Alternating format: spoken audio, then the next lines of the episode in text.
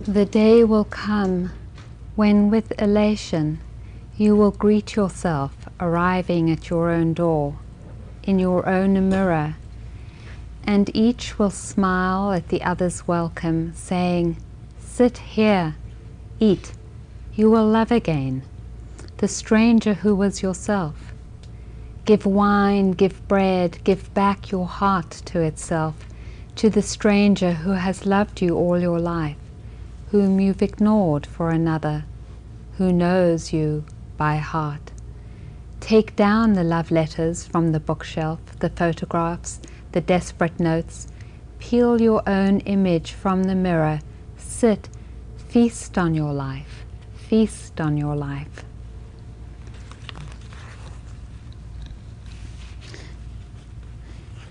Oh, could you put a tape in? It's I wanted to uh, dedicate this Dharma talk to all lesbians in all countries, young and older. I didn't have the pleasure of um, acknowledging early on in my life that I was a lesbian. It, it came a little later, and it has been a really deep blessing and pleasure for me to be intimate with another woman, to love another woman, to love myself as a woman who loves another woman, to love myself who loves another woman and other women too, to be part of a community of woman loving women in all the different ways that we love each other, in all the different ways that we touch each other, in all the different ways that we laugh and cry and think as lesbians. It has been a deep happiness for me and a deep pleasure for me and really a deep honor for me to be a woman and to be a lesbian. And to be a woman and to be a lesbian with you all here today. Because when I look at my life and I look at the places and spaces which have given me deep happiness,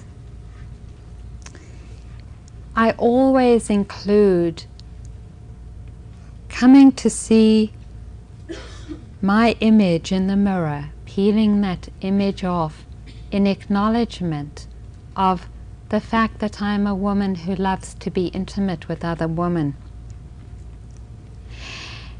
But also that this loving has been distorted sometimes, often, by anger, by hatred, by frustration, and by denial. That my vision of myself as a woman loving woman and a woman being intimate with other women has sometimes become blurred by blaming, by shutting down, and by denial. And that for me, my path of opening and my path of seeing and touching myself in the deepest and most honorable ways has been also about myself as a lesbian on a spiritual path and that actually my happiness rests in both these activities, and I don't see it as separate. I don't see myself as a lesbian who happens to be practicing a Buddhist practice. And I don't see myself as a practitioner of Buddhism who happens to be a lesbian. Because I don't think it's been possible for me to know fully my capacity to love to see clearly and to walk this path that I walk without being a lesbian who is committed to opening fully my heart and my mind. And that means to be a lesbian on a spiritual path. Without a spiritual path, I have seen myself and I have seen others get trapped in thinking that being angry is the righteous way to be a lesbian. Without a spiritual path, I've seen myself and others get trapped in thinking that hatred is the righteous way. Without a spiritual path, I've seen my other, myself and others get trapped in thinking that denial and defending myself is the way.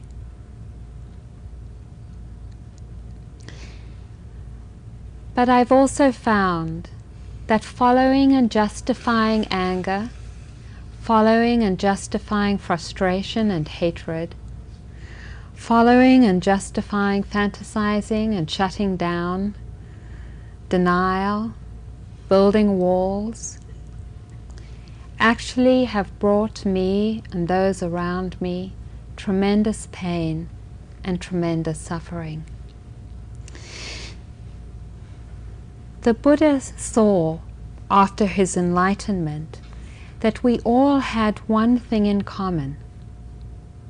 That despite all our differences, we all had one thing in common. That we wanted to be happy. That we want to be happy. That we want to be free and we want to be happy. And he felt compelled to teach, not out of some esoteric understanding, but he felt compelled to teach because he saw our desire for happiness. And he saw how often we went down the wrong paths in trying to reach this happiness. He saw how we believed in ignorance rather than wisdom, in hate rather than love in denial rather than investigation. He saw that we were blinded by ignorance. He said, I exhort you to follow what is skillful and to let go of what is unskillful. I wouldn't ask you to follow what is skillful unless I knew you could follow what is skillful.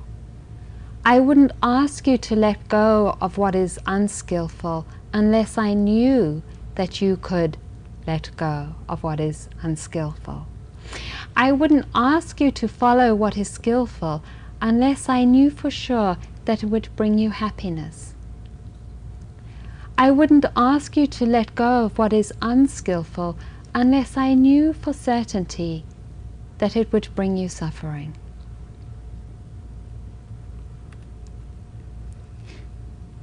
Our path, our spiritual path, our path of honoring ourselves, is a path of letting go of what is unskillful and practicing what is skillful.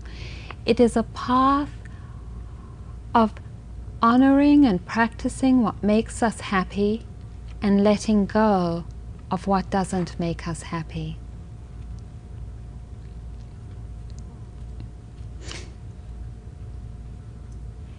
We are given this choice over and over and over again in our life. We are given the choice when anger, when hatred, when defending, and holding, when grasping and greed arise in our minds, we are given the choice to either identify or to let go, to practice what is unskillful or to honor what is skillful. And what these teachings say is that it is skillful to let go of all that doesn't make us happy it is skillful to let go of our blaming and of our judgment. It is skillful to let go of our shaming. of our self criticism and our self hatred. That there is never any, any reason ever to hold these close to our heart, to nurture them, and to feed them. I remember, not so, was just last week actually. I was lying on the floor in my living room and I was doing exactly the movement that you were all doing this afternoon, moving my head slowly from one side to the other. And I was doing it because I recently heard that my father was dying. And that in hearing this news, it brought up a lot of new and difficult memories for me from my past. And I was feeling in a tremendous amount of pain and um, very shut down. I didn't want my partner to touch me. I didn't want to be intimate. I wanted to run away. I wanted to lose myself in fantasy. Give me any movie, Tom Cruise, Twister, I didn't care.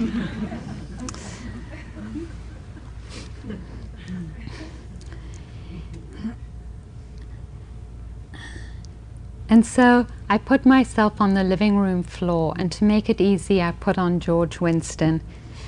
And I started to move my head to try and come back to myself.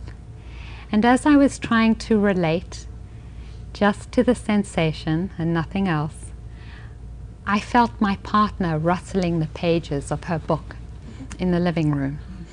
And I noticed my irritation, and I try and come back to the sensation and then there'd be the irritation again, and then there would be the sensation. And I watched, I watched my mind move from that irritation into blaming her. Couldn't she see what I was doing? How could she be so insensitive as to make so much noise when I'm working with such pain at the moment?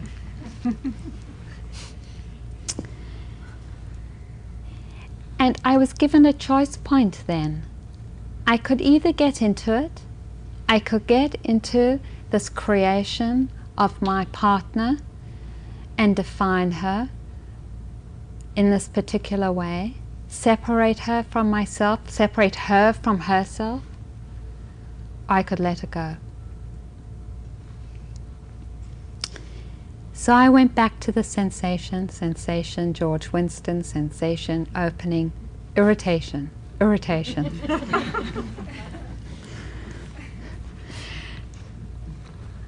I was in a hard place. I was in a very hard place. So I said to her, honey,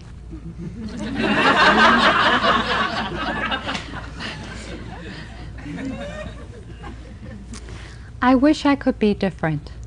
I wish that I wasn't in this space. But I'm in a lot of pain right now, and I'm having a really hard time working with it. Would you feel comfortable if you left me alone for half an hour? And she got up and she said, Jesus Christ, you just drive me nuts.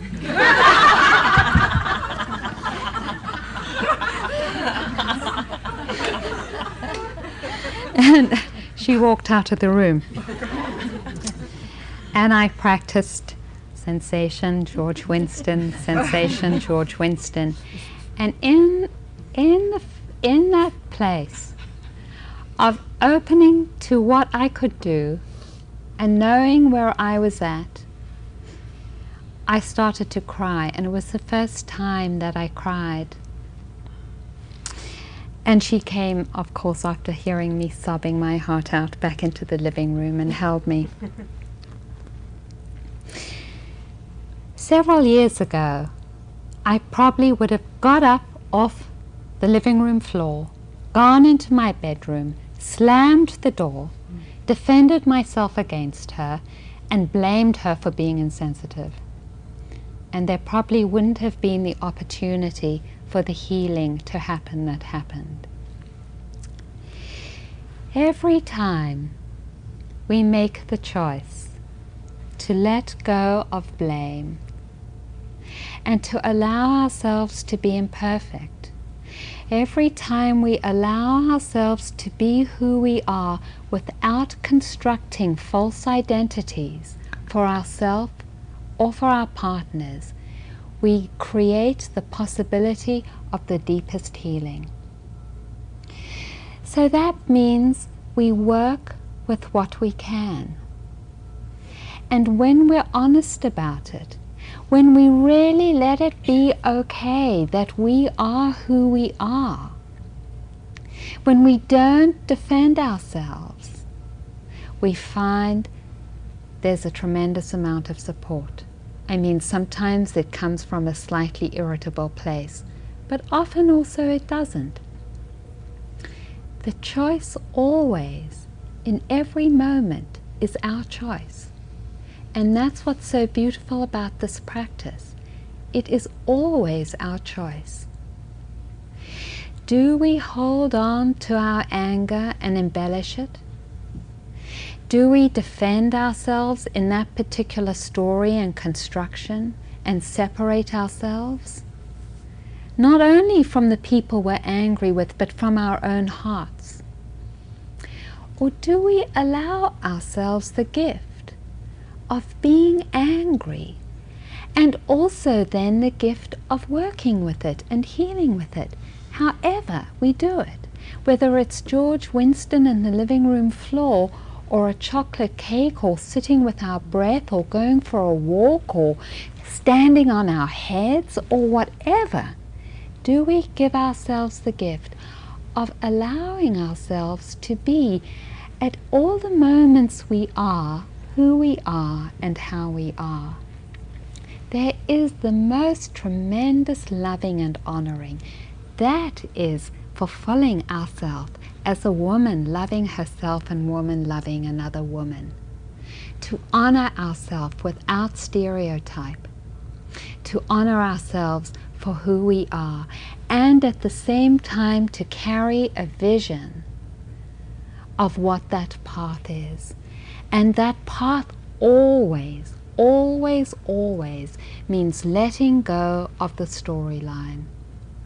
Always, always letting go of the storyline and coming back to the direct experience of the pain or the difficulty. It's not a linear path. And it's not a path that's always spoken by the teachers that you hear. There's a story that Jack Kornfield speaks of where um, where he says there are 9,000 different wasps in a jungle, particular jungle in the Amazon, and each of those wasps fertilizes a particular type of fig tree. Each of those wasps is necessary in that jungle. Each of us is different, and each of us is necessary, and our path is our path.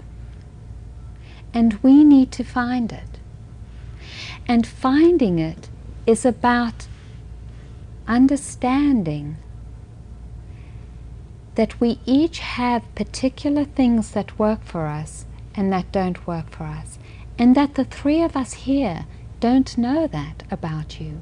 Sometimes what we say is helpful and sometimes it isn't.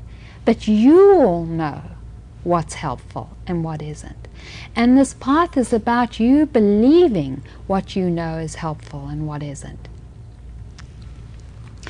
There was someone who came to the Buddha once and said, Dear great teacher, how do we know what you're saying is true? There are thousands of people who are teaching a spiritual practice.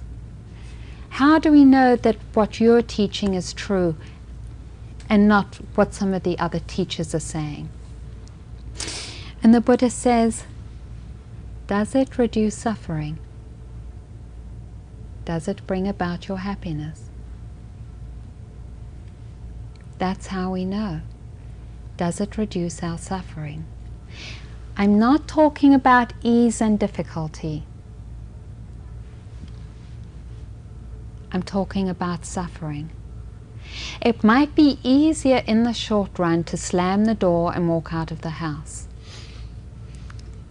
But we know in the long run that doesn't reduce our suffering. It might be much more difficult to say, honey, I'm in a really hard place and I wish I wasn't here. Could you help me out? But we know that actually brings about healing and happiness. Each of us has that capacity to make that choice for herself. Is this bringing me happiness or is this increasing my suffering?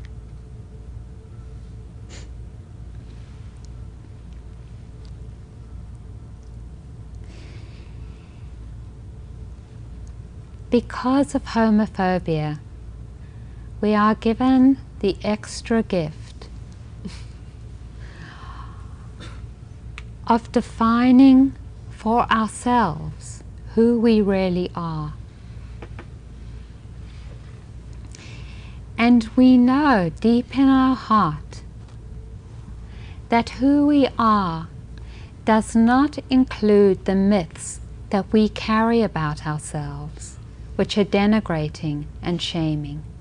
And I know that each one of us in this room carries in some place, in some pocket in her heart, some space somewhere in her mind, the thoughts of not being good enough. There is some way which we all hold on to those spaces. It might be around how intelligent we feel, or how physically capable we feel. It might be that it's in certain areas, in intimacy, or as lovers, or in our professional life, or as mothers. It might be that we reject the feelings of anger or pain inside of ourselves, thinking that we shouldn't be feeling those feelings.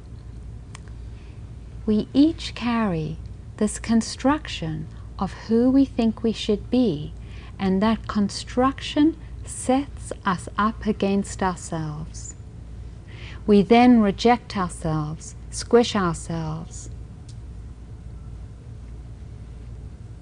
and end up in a very painful and schizophrenic existence.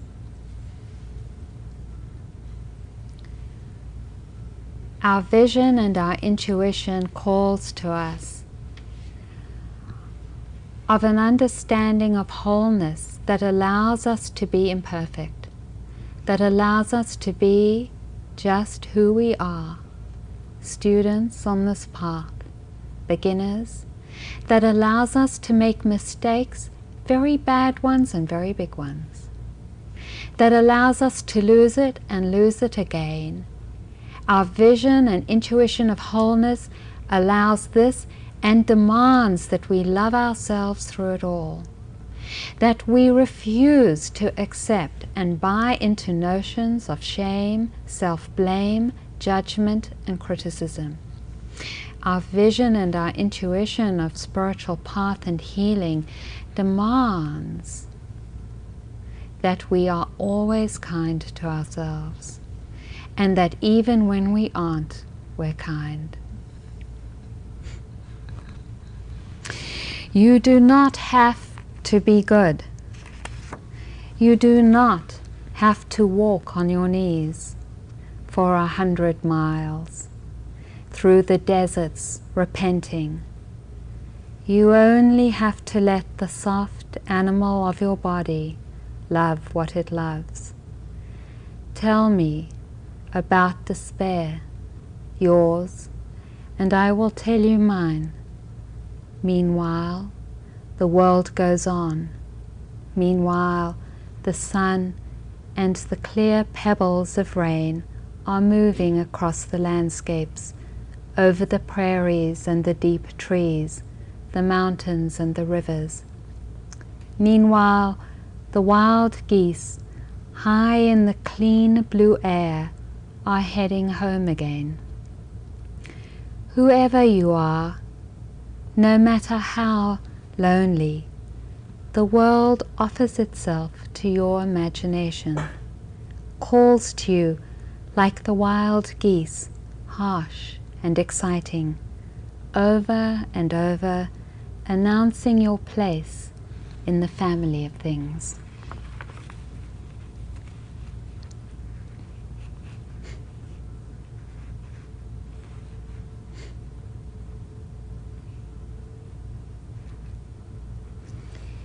Every moment is an invitation to remember, to be present, to see the dynamics that arise in our mind and heart space, and to make a choice. We practice this practice of mindfulness, of following the breath and the walking, so that we're present and we can choose in each of those moments how we want to honor ourselves. Every moment we remember becomes an opportunity for loving kindness. Every moment when we remember becomes an opportunity for non harming, to refrain from hurting, and to practice kindness. We don't have to be good to do this. We don't have to walk through the desert on our knees for a hundred miles. We just have to remember to choose